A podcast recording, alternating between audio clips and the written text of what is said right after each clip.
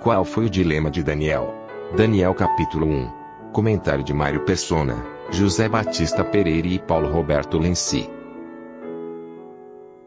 Antes de entrar na, na, nas questões proféticas desse livro, esse capítulo primeiro tem uma lição muito boa uh, para nós como, como cristãos, em termos de comportamento, porque a situação aqui ela é uma ela pode ser tomada como uma figura do que nós temos hoje no mundo. Aqui Israel havia havia desobedecido a Deus, havia envergonhado a Deus de todas as maneiras, ido atrás de ídolos, e ali então Deus coloca de, de parte agora, coloca à parte uh, Israel como governo. Deus tinha queria, né, a princípio, o Senhor queria que Israel fosse cabeça e não cauda das nações. Mas agora Israel vai ser cauda das nações. Já estava dividida entre duas e dez tribos. As duas tribos que sobraram em Jerusalém são transportadas agora para a Babilônia, e em especial seus expoentes, aqueles que iriam ser criados agora, a nata a nata de, de Judá seria agora de, de posse, de propriedade de Babilônia. E é o começo do que fala aqui no versículo 1. No terceiro ano do reinado de Joaquim, rei de Judá, veio Nabucodonosor, rei da Babilônia, a Jerusalém e a sitiou, e o Senhor, o Senhor entregou, entregou nas, nas suas mãos a Joaquim, rei de Judá. O Senhor entregou o reinado, o governo de, de, de Israel, no caso de Judá, a Nabucodonosor, rei de Babilônia. E mais à frente nós iremos aprender que esse seria a cabeça de ouro, porque agora o governo estava com os gentios.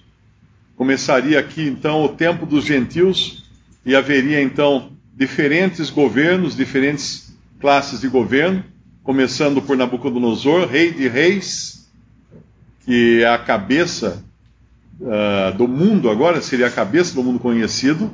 Uh, depois ele seria seguido por outros reinos, e à medida que outros reinos iam se sucedendo, a qualidade desses diferentes reinos ia, ia caindo. Porque começa com ouro, e aí são metais que vão diminuindo, se é o bronze, é, o, fer, a, o ouro, a prata, o bronze, o ferro, até chegar nos pés e entrar um material que não era metal. Porque os metais falavam de governo, de autoridade, mas aí entra o barro nos pés e nos dedos da, da estátua de, do sonho de Nabucodonosor. Então aqui era o começo do tempo dos gentios, esse tempo que, no qual nós estamos ainda até hoje. E era a Babilônia, então, a dona do tempo dos gentios. E hoje nós vivemos num, num mundo quando a igreja chegou a tal ponto de, de, de rejeição das verdades da, da sã doutrina, que é assim que nós formos tirados da terra, o que sobrar, que vai ser a cristandade oca, oca de cristãos, né, sem cristãos, mas apenas com a forma de, cristian, de cristandade, ela será, ela ficará nas mãos de Babilônia. Ela será a própria Babilônia. Então tem muito a ver com o que nós vemos hoje, isso que nós vamos ler aqui nesse primeiro capítulo do livro de Daniel. Ele vai, uh, o rei de Babilônia vai escolher alguns jovens aí na faixa dos 15, 16, 17 anos, que são esses Daniel e os amigos dele, mas a intenção do rei de Babilônia é transformar esses jovens em jovens da Babilônia, em caldeus. Tanto é que eles vão ter que aprender a falar a língua dos caldeus, vão ter que agir como caldeus, vão ter que comer como caldeus, viver como caldeus. O que o, que o rei irá aproveitar deles é a inteligência deles, que era acima da média, isso é falado no versículo 4 jovens em quem não houvesse defeito algum, formosos de aparência, instruídos em toda sabedoria e sábios em ciência e entendidos no conhecimento. e que tivesse habilidade para viver no palácio do rei, a fim de que fossem ensinados nas línguas e na língua do, nas letras e nas línguas do, dos caldeus. Então seriam jovens nobres. Eles vinham da nobreza lá de Judá, de Jerusalém, para viver agora no palácio do rei. Então não, não era qualquer um, não eram, não eram uh, camponeses, ou eram jovens nobres, jovens da, do expoente de Judá. E eles iam aproveitar as habilidades e qualidades desses jovens, porém, transformando-os nos seus costumes, na sua língua, no seu alimento, em caldeus.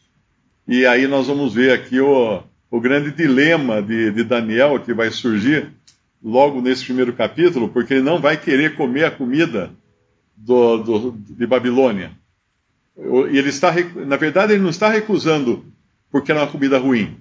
Talvez quando Daniel foi tirado da casa de seus pais, lá em Jerusalém, ele pudesse pensar: agora acabou minha vida, vamos me jogar num calabouço, eu vou ser transformado num escravo, eu vou ter que remar na, nos barcos de, de Babilônia, ou trabalhar na, no campo, ou quebrar pedra nas pedreiras é, deve ter sido uma surpresa para ele saber que ele ia morar num palácio, no próprio palácio do rei.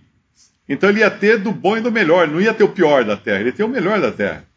Mas ainda assim, ele tem um compromisso para com o seu Deus, de não se contaminar, porque a lei dada a Israel exigia uh, determinados alimentos, então ele não quer se contaminar com os alimentos que eram os comidos pelo rei e pelos que eram os melhores que tinha na, no reino, mas não eram aqueles que Deus havia uh, dito que deviam, os judeus deviam se alimentar daqueles alimentos. Então nós vemos um jovem numa condição muito parecida com a que nós cristãos estamos nesse mundo. Aqui o mundo vai querer tirar o melhor de nós, vai querer uh, aproveitar as nossas habilidades, as nossas capacidades e tudo mas vai querer que a gente aprenda a falar a língua do mundo. Vai querer que a gente se alimente com o alimento do mundo. Vai querer que a gente se transforme em alguém que não tenha mais uma identidade uh, da cidade que Deus escolheu, mas tenha a identidade de Babilônia. Ele vai chegar até a mudar o nome desses jovens. E vai colocar nomes que me parece que alguns desses nomes são nomes de deuses babilônicos. E é claro que até os utensílios, os utensílios da casa do Senhor foram levados para serem colocados no templo dos deuses pagãos, esses jovens, tirados também da cidade que Deus escolheu, serão utensílios nas mãos dos caldeus que querem transformá-los em utensílios para os seus deuses pagãos. Então é isso que é, era essa era essa grande o grande dilema agora de Daniel, como ele poderia, sem entrar em conflito com, com esse rei de Babilônia, que é o medo agora que tem o chefe dos eunucos aqui, porque Daniel já fala que não vai, não vai se, se contaminar, não vai comer a comida do, do rei. Como ele fazer isso tudo sem ser morto? Porque era uma questão uh, difícil ali para ele. Isso mostra um homem que, que era do povo de Deus, um jovem que era do povo de Deus, não querendo se amoldar a, ao mundo no qual ele agora iria viver. Ele queria continuar estrangeiro naquela terra. Ele queria continuar estrangeiro. No domingo passado, nós tivemos aqui a eleição para presidente e algumas pessoas aqui no Brasil não votaram. E não, não que não votaram por opção, não quiseram votar. Uh, talvez até aqui tenha uma assim. Uh, não votaram porque são estrangeiras. Não votam no Brasil. Então ela, não, não, não, adianta, não, não pode votar. O voto é para o brasileiro. Então um estrangeiro que morasse, que mora aqui no Brasil, ele não vai votar. E se alguém perguntar por que você não vota? Porque eu sou estrangeiro.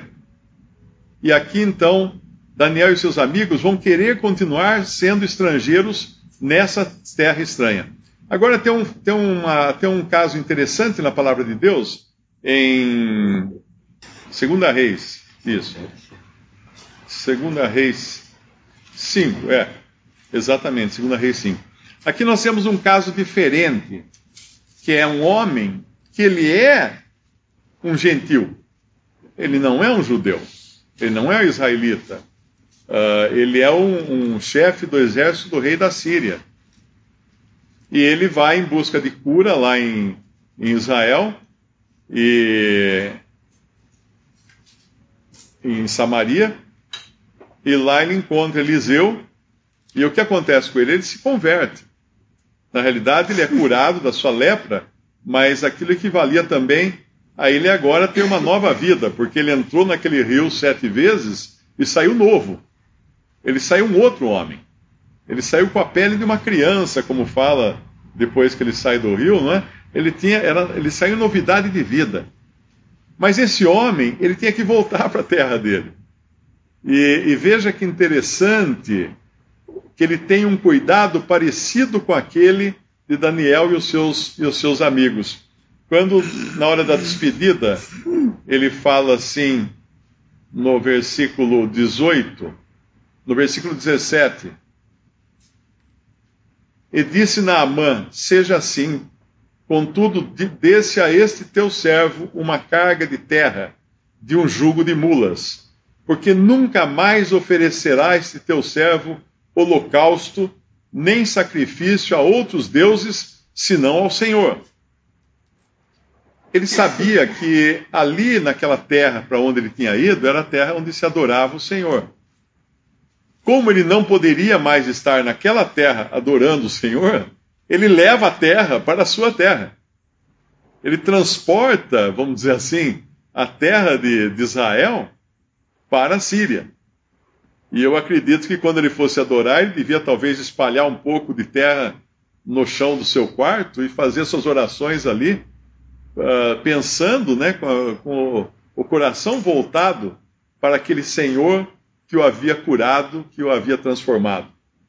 E são dois casos diferentes, totalmente distintos, mas que nós vemos um apreço pelas coisas do Senhor, ainda que numa terra inimiga, numa terra estrangeira, numa terra contrária, de todas as maneiras, a alguém que quer andar nos caminhos do Senhor.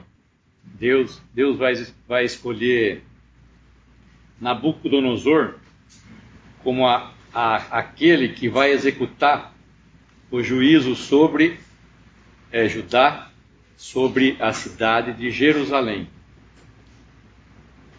Por três vezes ele esteve em Jerusalém, Nabucodonosor.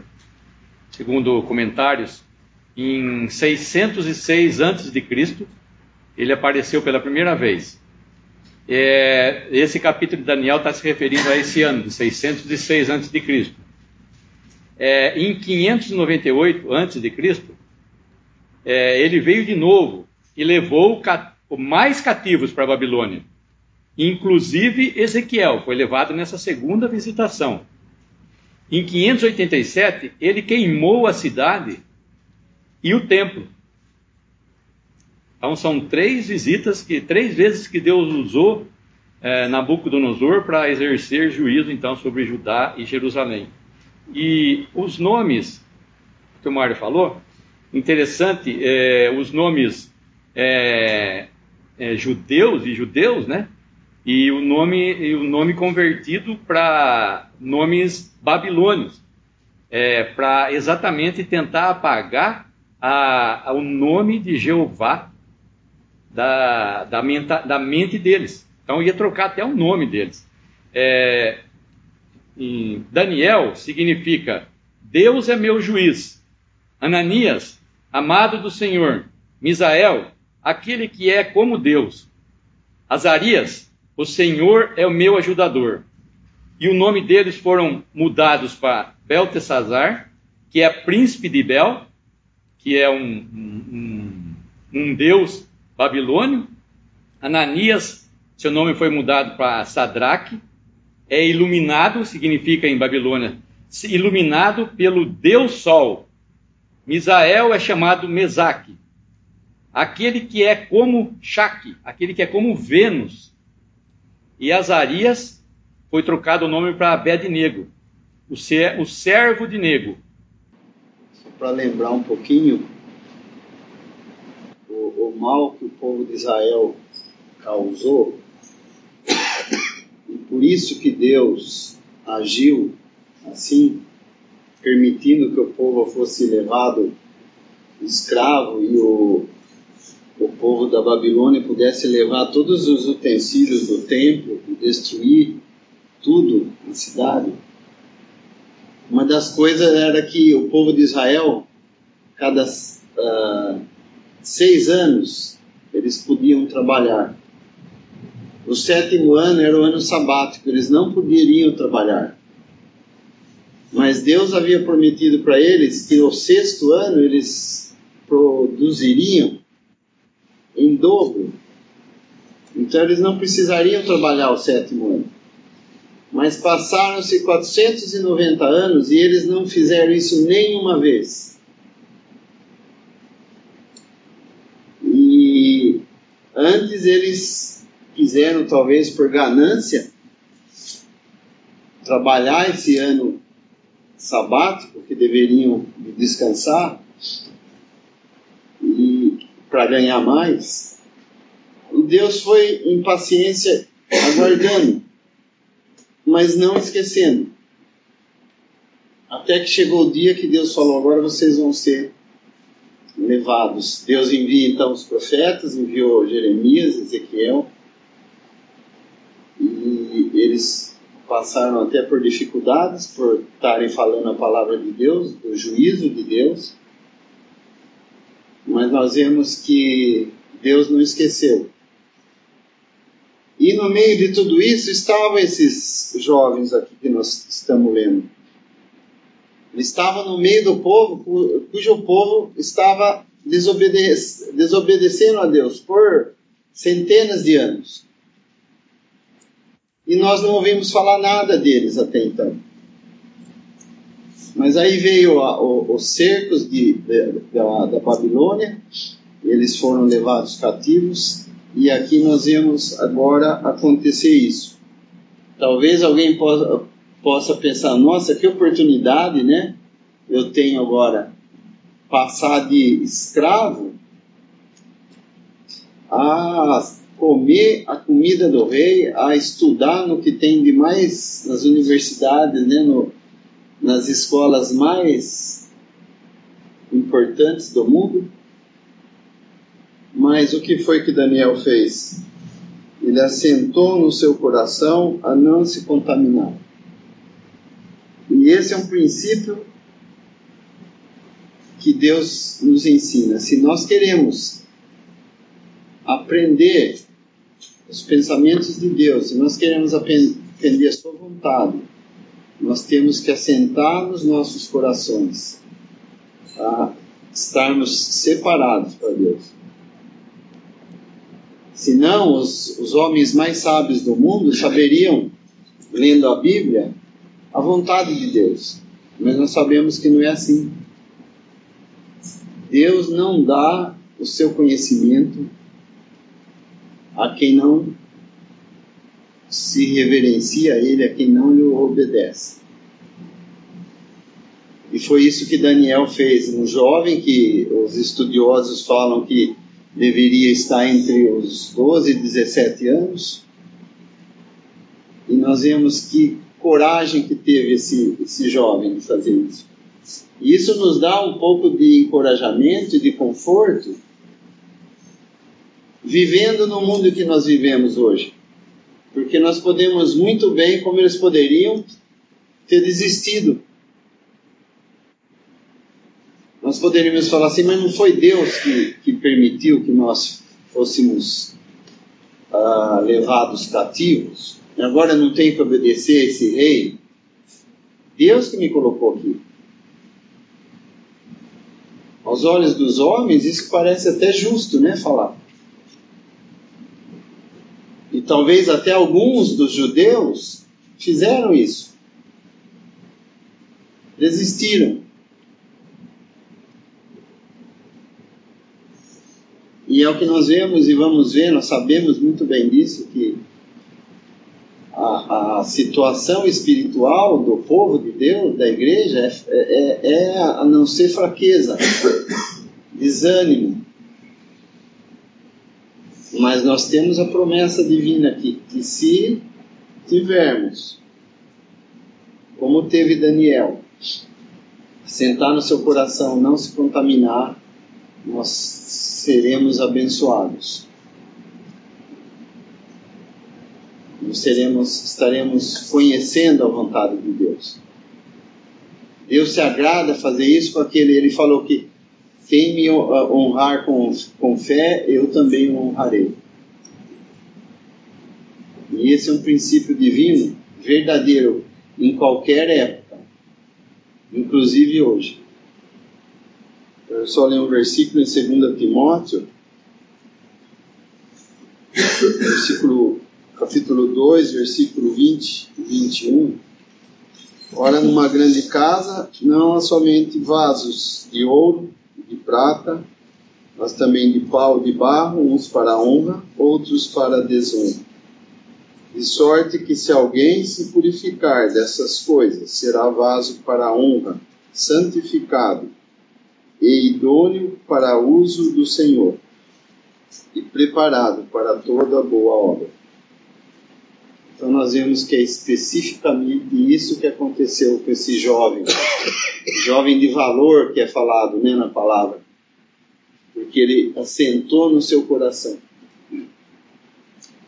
E Deus foi lhe dando as, as saídas, porque se era uma ordem do rei, assim como o, como ele chama, o eunuco do rei falou, ele estaria pondo a cabeça, a sua cabeça para ser cortada.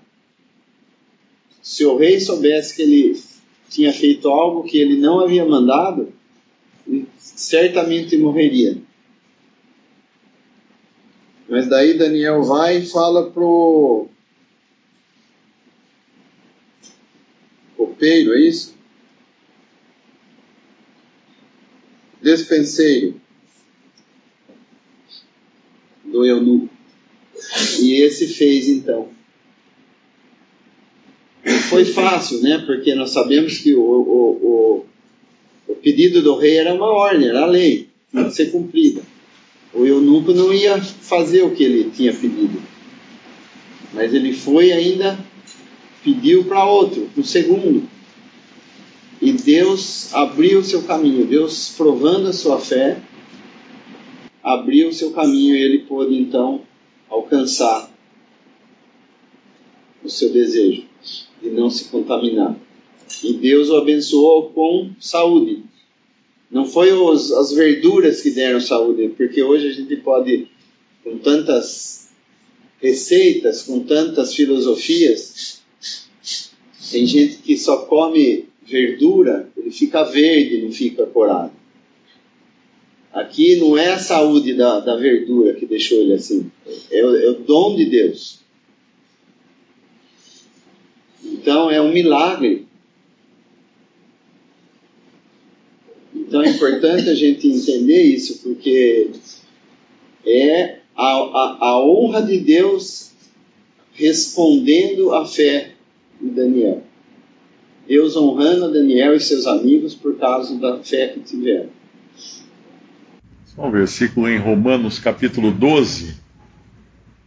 Romanos capítulo 12. Uh, ah, se alguém tiver curiosidade de pesquisar no YouTube pelos caldeus, tem alguns documentários em inglês, são muito interessantes, que mostra o, o avanço que eles tinham naquela época e o quanto eles tinham de conhecimento, de ciência, de conhecimento da, dos astros e da, dos planetas e tudo mais. É impressionante, até hoje é estudado o que eles sabiam, que era, era muito superior a qualquer outro povo da, da antiguidade. E era isso que eles estavam agora, vamos dizer assim, na vitrine para eles abraçarem aquilo e mergulharem de vez na cultura dos caldeus. Mas aqui em Romanos 12, nós temos uma exortação agora para a igreja Rogo-vos, pois, irmãos, pela compaixão de Deus, que apresenteis o vosso corpo em sacrifício vivo, santo e agradável a Deus, que é o vosso culto racional. E não vos conformeis com este mundo, não, não vos amoldeis, não tomeis a forma desse mundo, mas transformai-vos pela renovação do vosso entendimento, para que experimenteis qual seja a boa, agradável e perfeita vontade de Deus. Essa exortação valia para Daniel no, no, seu tempo, da, da, maneira, da sua maneira, e vale para nós hoje. Uma coisa que eu tenho achado assim interessante, uh, tem muitos irmãos agora chegando, se interessando em congregar o nome do Senhor, e eu vejo uma dificuldade grande, mas grande mesmo, em entender a cidadania celestial do crente. E aí hoje eu estava pensando nisso aí que caiu a ficha, porque na realidade um dos mistérios que foi dado a Paulo e os irmãos do século XIX resgataram isso é a cidadania celestial do crente. Porque até então o catolicismo e a reforma protestante ensinavam que o cristão, o crente, ele teria sido feito para viver no mundo, transformar o mundo num mundo melhor e deixar tudo bonitinho para Cristo vir reinar. Mas com esse conhecimento da, desses irmãos no século XIX, de que nós não somos mais cidadãos desse mundo, mas cidadãos celestiais, vem uma, uma série de mudanças no entendimento, uma, uma lavagem na, na mente, né, uma mudança de mentalidade em relação ao que nós éramos. Então, muitas vezes nós entendemos que Cristo nos transformou por dentro, mas não, não entendemos que essa transformação também vale para a maneira como nós olhamos para o mundo hoje. Não mais como um mundo que nós queremos participar dele, melhorá-lo, transformá-lo num mundo melhor, uh, num lugar aprazível, não. Mas enxergar como Cristo enxerga o mundo. Como ele enxergou o mundo quando ele estava aqui, quando ele disse que não rogo pelo mundo. Não rogo pelo mundo. Por quê? Porque o mundo está fadado à destruição. O mundo está tá, tá destinado já ao fogo, então não há o que uh, acalentar pensamentos de melhoria aqui nesta vida. E essa mudança de mentalidade é importante porque dela depende entender muitas outras coisas da palavra de Deus e da sã doutrina, que às vezes ficam empacadas na, na, naquela mentalidade que muitos que hoje buscam congregar o nome do Senhor, aquela mentalidade que trouxeram das religiões católicas e protestantes uh, da teologia do pacto. Visite respondi.com.br. Visite também 3minutos.net.